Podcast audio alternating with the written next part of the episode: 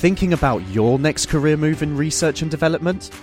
Then it's time to make your move to the UK. The nation that's investing 20 billion pounds in R&D over the next 2 years.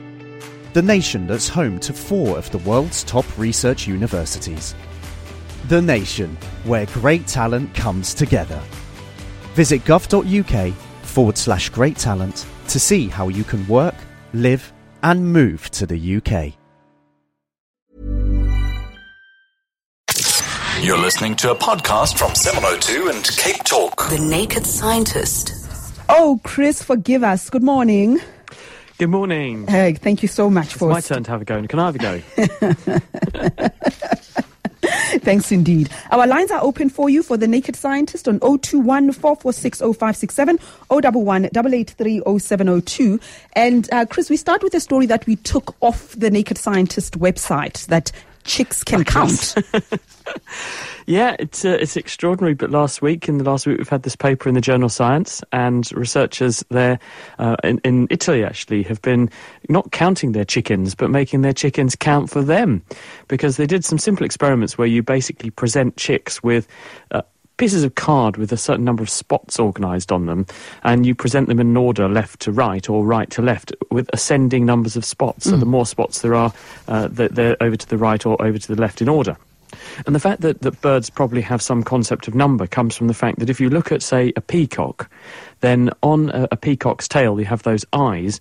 Well, female peahens can discriminate or will discriminate against males that have fewer eyes in their tails than ones that have most. So there's some idea that birds might be able to count. Well, when they actually did these experiments with dots on cards and put food behind cards um, in, in certain places in the order for these chicks, they found that the chicks looked preferentially uh, at the higher numbers before the, the lower numbers when the higher numbers were on the right. And you say, what's the relevance of that? Well, if you look at a ruler, you will see the numbers go from left, naught, to right, 30 centimetres. We, as humans, have evolved, it seems, to order things in a numerical sequence from left to right. It now appears that these chickens are doing exactly the same Wow. thing. So, way back in evolutionary time, probably 300 million years ago, when we last shared an ancestor with a bird, because birds are direct descendants of dinosaurs, we spun off as the first mammals maybe 120 to 200 million years ago. So, we're a little bit younger, but similar sorts of origins. There must be either some kind of similar source in our brains that we shared way back then that organises things this way, or we have convergently evolved to process things in this way because it makes sense. But web designers know this fact very well, actually, because if you look at where people design or how they design and format web pages, most of the information that you need to attend to tends to be presented on the left. Hmm. And that's because the right side, the visual side of your brain, is your right brain, which means it's very good at decoding that sort of information presented on the left. So that's why web page designers, because most of us work that way, put their information over to the left where they want the adverts to be most potent or want you to attend to. Lovely. Barris in Blouberg. Good morning. Good morning, morning. Morning, good. Um, I was watching a, a YouTube video on how to make water from hydrogen and oxygen, and the spark gets required. How is it? How possible is it to make it on a larger scale? You know, say for desert areas. Why can't we make water from from that technique? Okay, your line wasn't great, but I think we got the question. Why can't we make manufacture water or make water? Yeah? Well, we don't really need to manufacture water because water is one of the most abundant molecules we have on planet Earth. There's several um, million cubic kilometres of, or so I think it's X number of bil- billion, three billion cubic kilometres of water on Earth. It's a huge volume of water that we have. So we don't need to make it. Actually, what scientists are usually trying to do is to reverse the chemical reaction of two lots of hydrogen plus one molecule of oxygen goes to two molecules of water. Because hydrogen's a useful fuel and it can be oxidized by another very abundant gas in our atmosphere, oxygen, to turn into water, which is a very stable, safe, non polluting product. So actually, um, scientists are currently working on various ways of doing that and doing it more efficiently so that we can take energy from the sun, for example, with a solar cell, and then electrolyze, put electricity into a, a solution of water, and then you split the water molecule apart into hydrogen and oxygen, and you can then store the hydrogen, or you can then later burn the hydrogen in the presence of the oxygen to re release energy. And that's a good way of effectively long term storing the energy in sunlight. All right. Thank you very much, Barris. Is it Patrick in Khayelitsha? Also, your question is also related to water, rainwater this time. Go ahead. Yeah, good uh, good morning, everybody, and uh, the naked scientist. Yes. Good morning. Uh, yeah, my, my, my question is, you you seem to tell just touched on it last uh, week that uh, the it, the rain favors weekends. I grew up. I noticed that. I observed that you know, usually, and I thought maybe my teachers were uh, God listened to their prayers because we would wish that it would not rain during the weekend. Then Monday it can rain, then can I can have good excuse not to go to school. But it, uh, usually uh, favors weekends. so it rains And, weekends. And the second question also. yeah. The, my, my, in my culture, which is Xhosa, um, women were barred from eating um, uh, uh, um, meat from of a bull or any uncastrated animal. The reason it, it, it seems was that to, to curb promiscuity. And then I want to make you make scientific sense of that. Yeah. Yeah, this okay. whole idea about whether or not um, women should eat um, meat from an uncastrated animal. Uh, this stems from the fact that if you have an uncastrated animal, it will have high levels of testosterone circulating. And could that testosterone have an effect on the women? Well, the testosterone, when you, when you eat the meat, there will be a little bit of it being absorbed into the body, but women do make testosterone. They have about a tenth of the level of testosterone that men do, and they have other androgenic hormones, and this is actually responsible for a lady's libido. So you don't want women with no testosterone, or um, men are not going to get on with them very well necessarily. Um, but the, the actual impact on a woman from eating meat from an uncastrated animal is extremely uh, uh, extremely remote. That there's going to be any kind of problem from that, I would say. hmm And the rain bit, well, uh, uh, Chris, I can tell you that every evening I pray that it rains between 4 a.m. and 6 a.m. Because what that means is that I don't have to get up to go running. And it Oh, will well, rain in the evening. you should just move to England. It rains all the bloody time here. It will rain in the in the in the evening and the afternoon. I think yes, yes, yes, yes, yes. I can lie in tomorrow, and then five o'clock it's nice and fresh and yeah, we never get what we want. Frick in Edenvale. Good morning.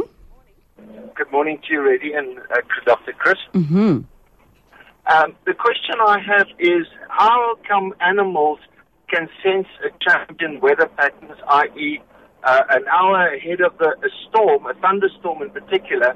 Um, our dog would uh, know that there's a storm coming, and similarly, uh, years ago with the advent or the, the, the tsunami that hit Indonesia, um, the animals actually fled higher ground before humans knew that there was this uh, massive tsunami going to hit the island.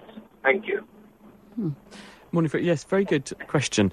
And the answer is that if your life depends on something and it depends on that same thing over many, many generations, then you become very good. You evolve to become very sensitive to the environment in which you live and have the ability to sense that environment. And this is not a new phenomenon. In fact, a few years ago, there was a big earthquake in the middle of Italy. And scientists published a paper in the journal Current Biology where they had gone to this same region of Italy to study some toads, which come to a certain lake or a certain part of a lake to mate at a certain time of year every year. And they all arrive in massive numbers, go through their mating, and then they disappear. They hop it, I suppose you could say. And on this one mm-hmm. occasion, these toads turned up, they began this mating cycle, and then all of a sudden, they abruptly vanished way sooner than they should have done. A little while later, there's this massive earthquake.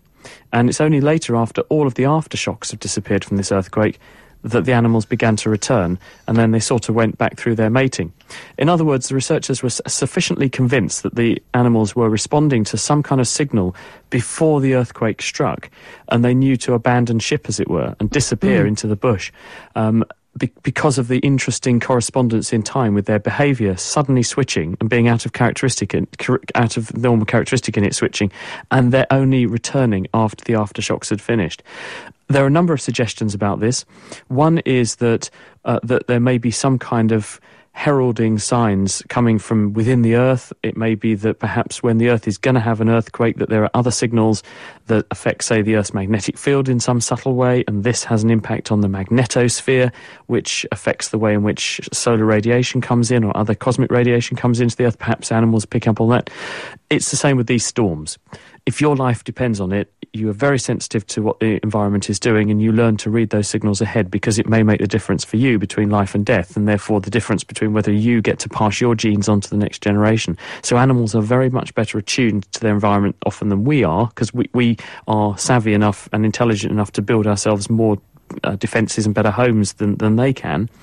Uh, and I think that's really the, the crux of this that you've got the ability to sense your environment and take avoiding action because animals have very well defend, uh, developed senses. I mean, a bee can see ultraviolet light, for example. We can't do that. So even on a cloudy day, a bee can use where the sun is in the sky to navigate itself. We can't do that. Mm-hmm. Okay, and uh, just before we move on, we're getting a lot of calls. This is just to acknowledge them. The calls and SMSs that there's a heavy police presence with armed security guards as well on the Grayston off ramp in Sandton. So Eyewitness News is looking into it. Thank you, all of you, for letting us know. Can we go to Leon then uh, in Randburg? Good morning. Good morning, Jerry. Good morning, Chris. Very quickly, I just want to know if there's any loss of vitamin content in stewed fruits or um, tinned fruit, tinned fruit salad, you know, these sort of sliced peaches, that sort of thing. I know there is a variety that is not only just uh, tinned in a, in, a, in a fruit juice, but in the actual juice as well. But I'm more interested in is there a loss of vitamin content? Hi, Leon. It's going to vary from one product to the next and how the fruit is treated in mm-hmm. order to make it preserved and stable and shelf stable. Uh, if it's well dealt with, it hasn't been boiled or cooked to within an inch of its life before it goes in the tin. So actually, what's going in the tin has a reasonable vitamin content because when you heat these things up to stew them, for example, you can break down a significant proportion of the so-called good stuff that's in there that you're eating them for. But once they're in the tin, as long as you don't then throw away the juice, for example, what goes into the tin can't disappear in the tin, with the exception that there are some s- small amounts of chemical reactions that can happen. Uh, some preservatives will react, for instance, with vitamin C and can make benzene and things in the water. So you have to be a bit careful, but on the whole, what goes into the tin should be what comes out of the tin. Thank you very much. And then, uh, Chris, I remember you once came to 702 and I wasn't around, and you left a note on my desk about my clutter, right? So, uh, I think I said it was from the management saying, clear this mess up, or, or you're going to get the sack or something. Yeah. So, so a couple of years after that, I, I, was reading something, and I've just seen it again. Um, that scientists have found physical clutter negatively affects your ability to focus and process information. And yet, a couple of days ago, I heard my colleague John Robbie uh, speaking to a psychologist, and they were talking about clutter and how some people's brains are tuned to clutter and they work better in that environment. So, what is the science behind clutter? Help me, please. Well, my teacher at school had a sign on his desk that said, An untidy desk is a sign of genius.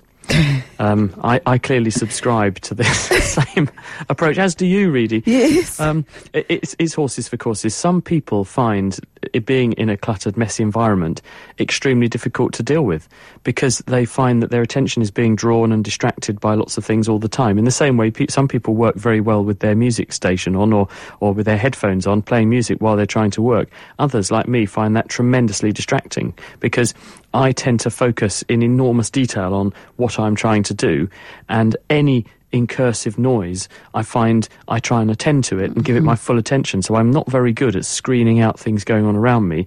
I tend to like to focus on things. Therefore, a bare, sterile, boring environment in which there's no distraction is good for me to work in. But at the same time, I do tend to make a mess, I must admit. So I, I like to have a part of the, the house I live in I make a mess in, and then a part of the house where I work where I keep it really tidy because then I don't get distracted. Ah, I so love hearing that thing. And the thing is, you, when you when it's your clutter, you know where everything is. Well, at least I do. I know where everything I is. Do too. I do too. So, guys, leave me alone. Let's go to Daniela in Rosebank. Hi. Hi. Mm. Uh, thanks for taking my call. Um, I have a hypothetical question. If you're traveling in an aeroplane at the speed of light, um, and you're sitting at the back of the plane, but you need to go to the loo in the front of the plane, could you ever get there? Uh, would you be traveling faster than the speed of light, or what would happen? Oh, hi, Daniel. This is all about relativity. And the point about relativity, and the reason it's called relativity, is that relative to you, light always travels at the speed of light. So, to an external observer watching you flying along in your aeroplane, they're going to see this aeroplane, or rather, they're going to have a very unusual experience because the aeroplane is going at the speed of light. But they're going to measure something moving at the speed of light. And you're inside that object moving at the speed of light. But if you sitting inside the aeroplane make a measurement of the speed of light, hmm. although you're moving at the speed of light, and therefore, let's say you've got a torch in your hand and you turn it on, and it too is moving at the speed of light, the light beam that comes out of the front of the torch, as recorded by you or any of the other passengers inside the aeroplane in that frame of reference, is going to be light travelling at the speed of light. It won't be light travelling at the speed of light plus the speed of light. It doesn't work like that. Hmm. And because light always travels at the speed of light, that's why time has to change to accommodate that fact, which is why you on your aeroplane flying along at the speed of light, for you, time travel uh, or time passes at, let's say, the normal time. But for somebody who's not on the aeroplane, it's going to go really, really fast. So when you come home, uh, those people uh, after your flight, I mean, I, I've been on flights that seem to have lasted a lifetime. Um, I'm sure that, uh, that, that, that for those people on Earth, it, re- it really will have done because they will have aged significantly faster than you have. And we know this is the case because people have done the experiment. You take a cesium clock, which is extremely high accuracy and very, very precise at, at keeping time. It's using oscillations of a cesium atom. You synchronize this clock, you have another identical clock which you put onto an aeroplane and you fly the one on the aeroplane round the Earth. Bring the two clocks back together. The one that stayed on the Earth and has therefore travelled more slowly has actually aged more than the one that's been on the aeroplane, travelling a little bit faster and therefore a bit closer to the speed of light. And therefore, time has had to change to accommodate the fact that the speed of light cannot change. Therefore, time has to distort. Thank you very much, Daniela, for a very brilliant question. Machaka in Doornfontein. Hi. Hi, Redi. How are you? Fine. Welcome. I'm good, man. Uh, just I'd like just uh, to ask Chris. You know, when, uh, after ten seconds, already, you know, I fart, and you know. You do what? You fi- you fight? Yeah, I fart. Oh, oh, oh, that. Yeah. Yes, yeah. Every You count seconds. like one, You know, two, if- three, four. Every ten yeah, seconds. eh? You know, even if, even if I'm in a sometimes I become embarrassed. You know, I Oh, say, but shit. you know what? I know the taxis. Maybe they, the people don't find, they, they they'll think maybe there's some other smell coming somewhere. You know, I just lose myself. I don't know what causes it. So you want to know what causes uh, severe? Uh, uh, is it do you call it severe or chronic? Uh, uh, uh, Chris flat, flatulence. Flatulence. Yeah. Every ten seconds. That those were his numbers. Uh, okay. Well, the bottom line is, if you excuse that pun, uh, Thomas is laughing now. The bottom line is that the gas inside you is the product of bacterial metabolism. You have in your guts literally one or two kilos of microbes, and they're hungry. And when you feed them with what you eat, yes, you absorb some of the nutrients, but there's lots of nutrients there that either you can't break down or you don't get the chance to break it down because the bugs get there first. Mm. And when the bugs break down some of these things, some of the products of their metabolism are gaseous. So you build up little pockets of gas in your intestine and they slowly work their way through alongside what else is in there. And at various socially convenient or sometimes inconvenient moments, then th- there is a, an, an element of release. And hopefully it's a controlled release without the uh, element of follow through, which can be very embarrassing. And this can be known as a shart, which is a cross between a something SH1T and a fart. Um, but the bottom line is that about one and a half litres of fart gas is passed from the average person every day. And so someone can try and say that they don't do this, but they absolutely do. Lots of people actually do it in their sleep as well, because mm. everything relaxes when you go to sleep, including your anal sphincter.